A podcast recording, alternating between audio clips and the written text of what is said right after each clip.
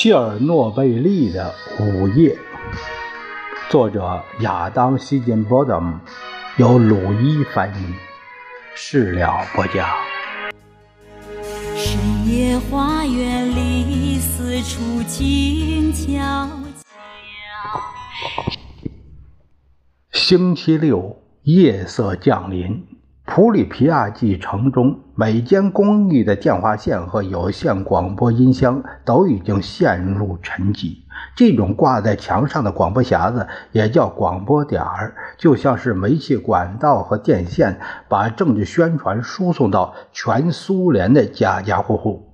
它有三个频道：全苏频道、共和国频道、城市频道。广播从。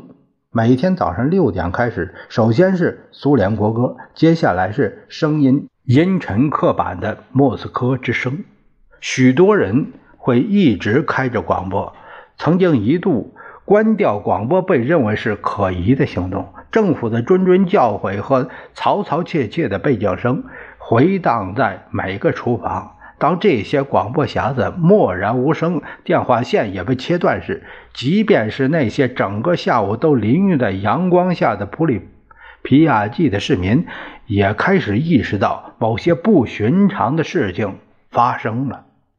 随后，当地房管局办公人员开始逐门逐户告诉居民用拖布擦洗各自的楼梯，女共青团员开始敲门分发稳定碘片有小道消息说，核电厂里剩下的反应堆全都停堆了。还有谣言说会全市疏散。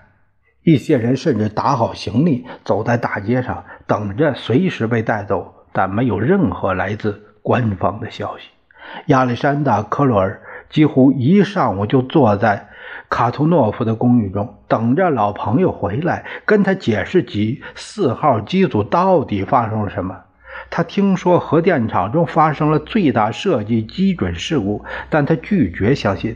最后，托图诺夫的女朋友来了，跟他说，所有值夜班的工人都进了第幺二六医院，其中一些人在那里傍晚被空运到了莫斯科的特别门诊。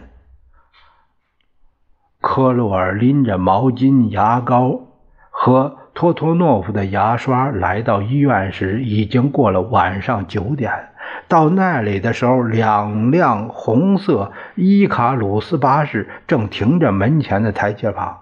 一辆车上装满了受伤的消防员，还有他在四号机组值夜班的朋友。他们还都穿着医院的病号服，看起来十分健康。科洛尔上了车，找到托托诺夫。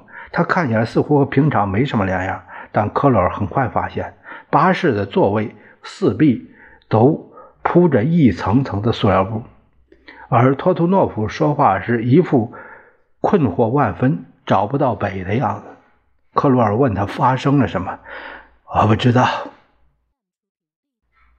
年轻的操作员说着，控制棒降了一半，然后就停了。科洛尔没再继续发问。他知道普里皮亚季没几个人会知道这些人被送出了城，更不知道他们将被送到哪里。他开始拿着笔纸在巴士中穿行，记下他朋友的亲戚的名字、地址，这样至少他能告诉这些人，他们心爱的人被转送到了莫斯科。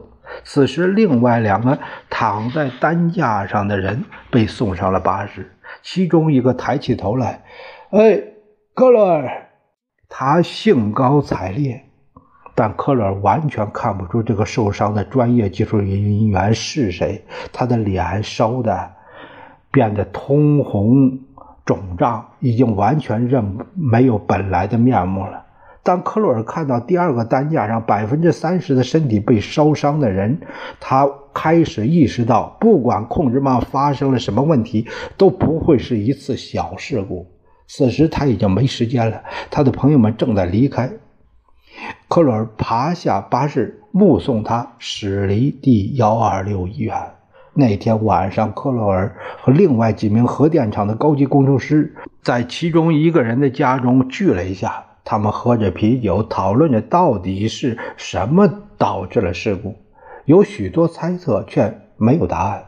他们打开电视，希望看点相关新闻，但新闻里根本就没有提到核电厂或者是事故。在列宁大道尽头宽敞的转角公寓中，瓦连京娜徒劳地等了一整天布留哈诺夫的消息。自从他天亮前一言不发地离开，他就再也没见过他。直到过了夜半，这位核电站负责人才回到家，并带回一张许可证。他们怀孕的女儿和女婿可以凭着这张许可证开上家用轿车，穿过内务部警察布下的警戒线，逃离这座城市。他只停留了几分钟。他说：“我必须返回核电厂。你知道，船长总是最后一个跳船逃生的。从现在起。”家里全靠你了，维尼阿明。普里亚涅奇尼科夫终于通过电话找到了自己在核电站的领导。他被告知他们在进行一次试验，他需要管好自己的事。那天晚上，普里亚涅奇尼科夫把他的妻子、女儿关在家里，他命令他们打好行李箱。